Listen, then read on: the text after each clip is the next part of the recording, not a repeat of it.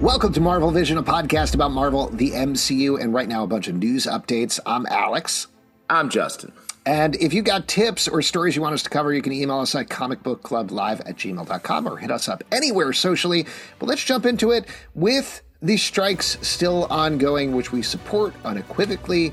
Go SAG, 100%. Go WGA. There's not a lot of Marvel news coming out, but there are still a couple of things happening that we can plumb into, a little maybe more businessy things, but here's a big one. D23 has announced that they're still going to happen September 8th. Still a thing. Going to happen September 8th through 10th. This is Disney's big fan convention that happens yearly. There's a lot of Disney fan-focused stuff, lots of stuff about the theme parks and cruise lines and just general fan culture. But, of course, there's two big things that are happening for Marvel, potentially, **. The first one, there's going to be Marvel's Avengers Beyond Earth's Mightiest Heroes celebrating 60 years on Saturday. This is going to be a comics-focused event. Since apparently, according to them, it's been since 1963, Avengers number 1 came out. Marvel Comics editor-in-chief C.B. Cebulski will be there to talk about the history of Avengers across 6 decades and beyond. So again, sounds very comics focused, which is great. We love comics, but not necessarily for the purview of this podcast about Marvel TV and movies. However, the big one is Sunday morning. There's going to be the Walt Disney Studios Showcase. This is their chance where they always show off new trailers, they tease news in the past. Marvel, Kevin Feige has come out and been like, here's our timeline, here's what's going on. So there's always a lot of big stuff that comes out of that. What do you think, given the strikes, is actually going to happen at this panel? Because I'm dubious, I guess. Huge news. They're maybe delaying Marvels until 2024. Not the biggest fan. I mean, that's something that I think is very much in the air. Will they push Marvels since the movies are not doing well that are coming out now because there's no actor promotion because they're on, all the actors are on strike, so they can't do any promotion, rightly so. That's part of the negotiation technique here. So I don't know. What do you think? Will that movie get pushed? Because I feel like this is a time. This would be a time to talk about. Well, this is jumping ahead to our last or second to last news item. We could talk about that. But I actually think the current status of this is that the Marvels might move up its release date, if anything. Which I hear what you're saying. It would be wild to put out this movie without having Brie Larson and Teyonah Parris and Iman Vellani go out and promote the movie, Samuel Jackson, et cetera, et cetera. But at the same time, they might be banking on the fact that like Marvel movies sell themselves. And obviously we've entered a weird period where maybe they don't. But at the same time, I think like if there's a safe bet to put in a movie theater without the stars promoting it, it's a Marvel Cinematic Universe movie. So what's actually happened there is that Dune Part Two shifted to next year because they specifically called out they don't want to do this without Timothy Chalamet and Zendaya and the rest of the cast available to promote it. So that moved to next year. That means that the Marvels, which previously may not have gotten IMAX screens at all, now gets them at least for a week if they want to do that. And potentially might even move a week earlier to November 3rd to take even more advantage of those IMAX screens to buff up the box office before the new Hunger Games movie comes out on November 17th. So I don't know. I don't know if they'll move it up a week unless they do like sneak previews. I could also see, just to speculate wildly, I could see IMAX being like, we're bringing back Oppenheimer and 70mm for a week because they know that's going to kill it in terms of money. But I don't know. I kind of feel like the Marvels is going to stay on its release date, to be frank. I sort of think so, too. That, like you're saying, that is one of the only movies that can't that can work without having a ton of promotion. And, you know, the studios need to put something in the movie theaters because otherwise it's bad for the movie theaters. And they need to also make some sort of money, even if they're operating at a loss from what they could have gotten for these movies. But it's just a strange time. As far as going back to the showcase on Sunday, like, I don't know what else. What else can they talk about that is something positive? Because there's plenty of things they could address, but this is a showcase where they're going to want to talk about something positive. Yeah, they don't As far as I recall, they don't usually talk about TV stuff. They're not usually talking about Disney Plus stuff because this is Walt Disney Studios. They're talking about theatrical movies. So normally I would say this is a great time for them to plug Loki and show off an exclusive scene and a new trailer. Or they could talk about Echo if they want to talk about Echo. We'll talk about that in a second. But in terms of stuff they actually have coming up, I don't think they're going to do anything in terms of a revised MCU timeline. They're not going to say we're splitting Secret Wars into three movies. They're not going to do anything about that because they don't know at this point. Yeah. They certainly have plans. I'm sure they've talked about things, but they don't know what's going to happen. But I do think it's reasonable for them to show off a scene from the Marvels to plug that. They might do something very advanced about Captain America 4 just because they have the footage for that. They could also, like we talked about on the last podcast, with the second season of Loki, they were filming Deadpool. I could see him having banked something for Deadpool 3, potentially, or is that too far out? Is that crazy? No, they could definitely have something, especially with Deadpool, where you could just show like a gag from the movie and be like, look at this exclusive thing. Like to the point we were talking about, like since they don't have actors to promote, this event actually takes up more importance, I think, in like, hey, we need to show something here. We need to drum up some interest in what we have coming out. So actually, it does make a lot of sense. They would show something from the Marvels that would be newsworthy, maybe some sort of reveal or some sort of scene we haven't touched on yet.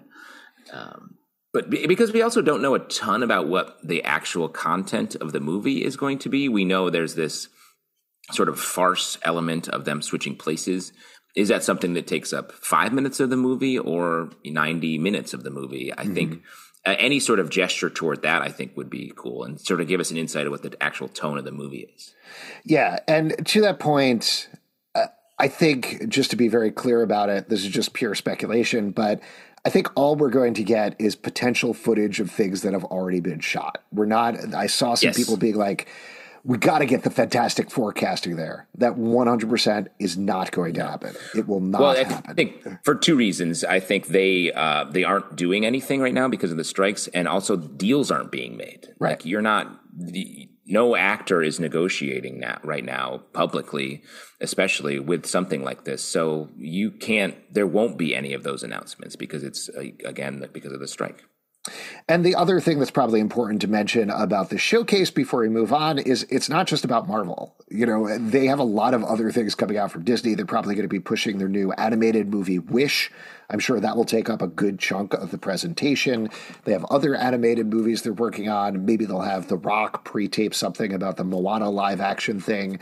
You know, they're going to be pushing a lot of stuff there. I also don't think we're going to really get anything about Star Wars theatrical movies at the same time. No. Like, they're not going to announce future plans because nobody knows when there's going to be a Hollywood again. We're only going to see things that already exist. Well, and on top of as much as we talk about like superhero movies and Marvel is in crisis right now, there's no studio more in crisis than Walt Disney animated movie studio stuff. The Strange Worlds was a absolute disaster for them. So like they need to win harder than anybody in the studio system here. So I bet they're going to be focusing, like you're saying, on really getting that out there more. And they have, because of the long tail and what it takes to make an animated movie, they probably have more to say because they had more done before the strike started. Yeah, and there's live action stuff as well that they'll probably be plugging. Again, I would expect we'll see Kevin Feige come out, present something from the Marvels, maybe some other stuff that they've shot at this point, but they haven't shot a lot, so we'll see. Why don't we move on to something that does previously exist and has existed for a while, but this is some nice news, I think. We are finally going to get physical releases of Disney Plus shows. Loki and WandaVision are the first two. They're going to be heading to Blu-ray, both with bonus features. Loki is coming on September 26th. WandaVision is coming on November 29th. And then, not for the purview of our podcast, but just so everybody knows, The Mandalorian seasons 1 and 2 are going to be released on separate sets on December 12th.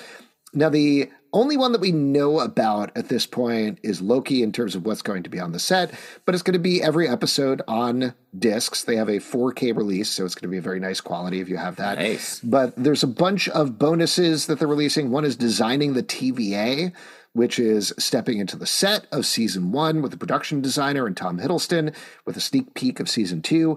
Also, you get the official TVA orientation video with Miss Minutes. There's a gag reel. There's a deleted scene that includes Frog Thor showing up for real. Very exciting.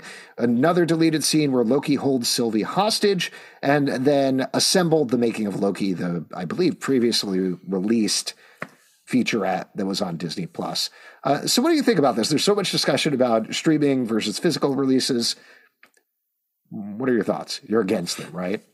Yeah, no, only streaming. I want to be able to lose the things that I love from my digital bank, the vault, as it were. Mm-hmm. I mean, I think it's nice for like people who love this. Having a physical media is definitely the way to make sure you will have something going forward, especially in this age of things vanishing all the time.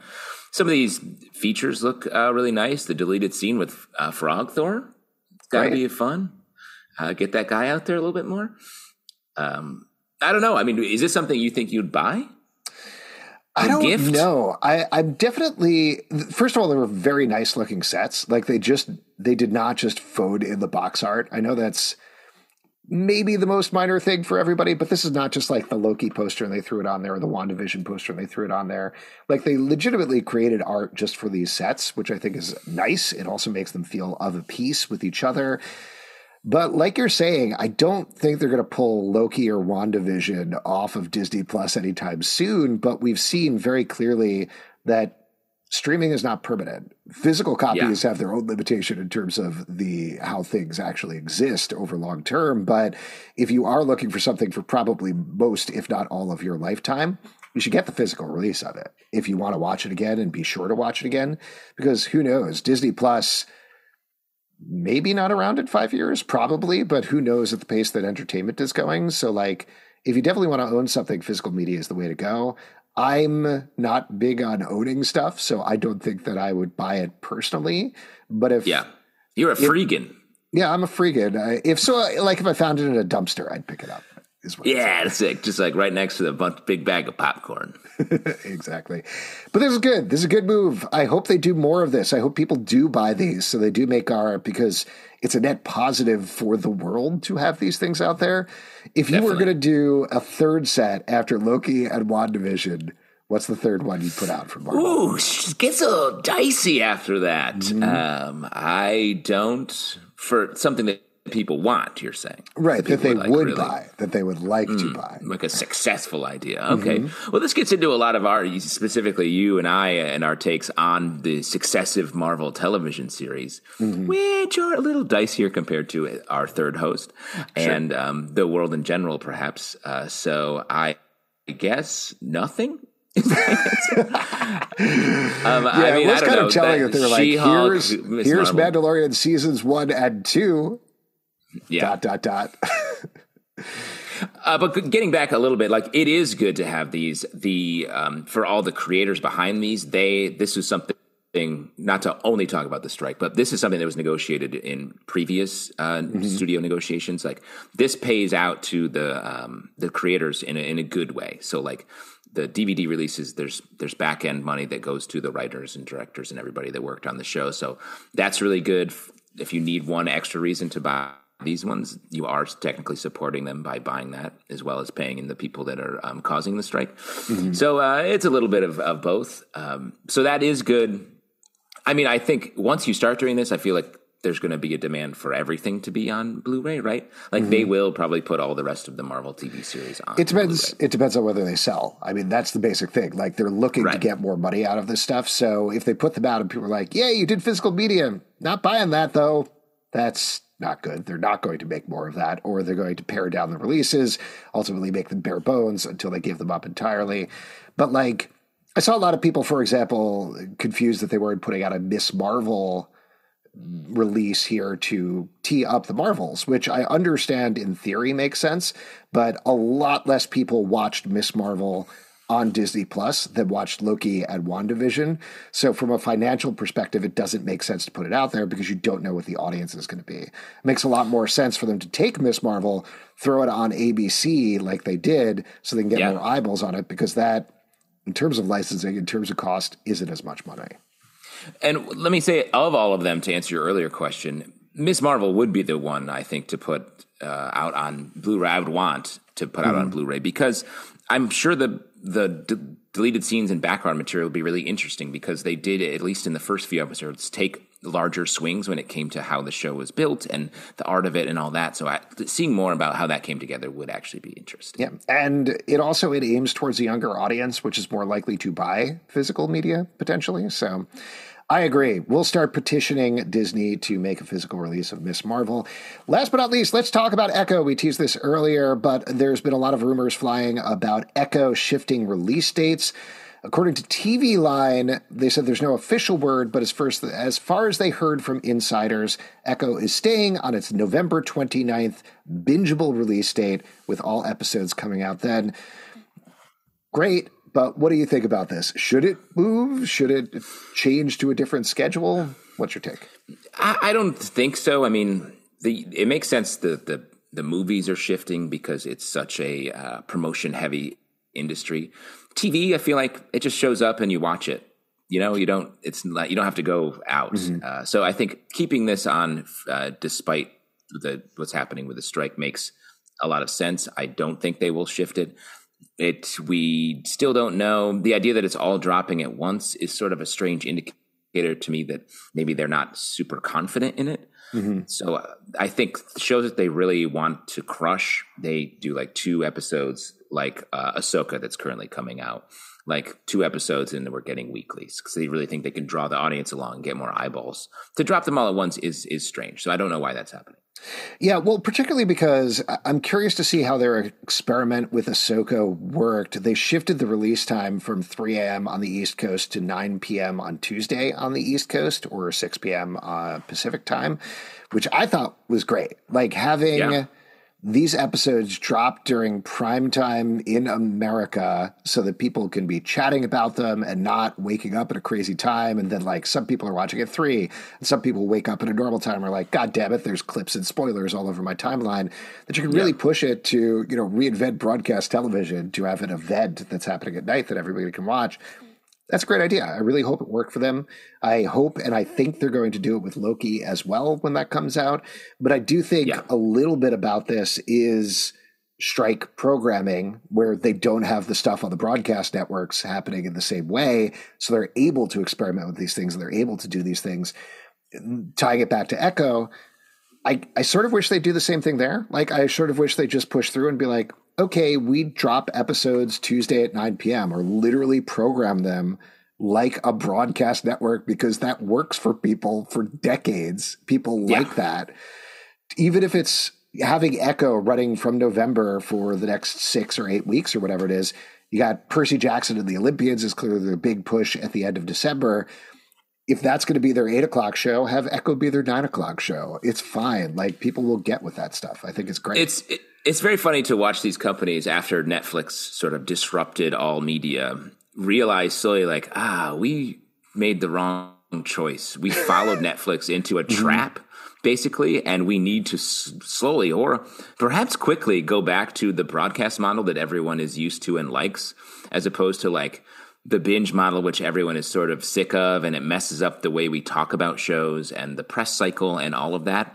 It makes it much harder to have sustained numbers and, to really build a hit when you're just dropping everything at once. You can't build it, literally. Yeah. So, to see them being like, hey, they had this innovative idea of releasing it at a time when people could watch it, is like, yo, get your shit together, you guys, and get back to what people want. Exactly.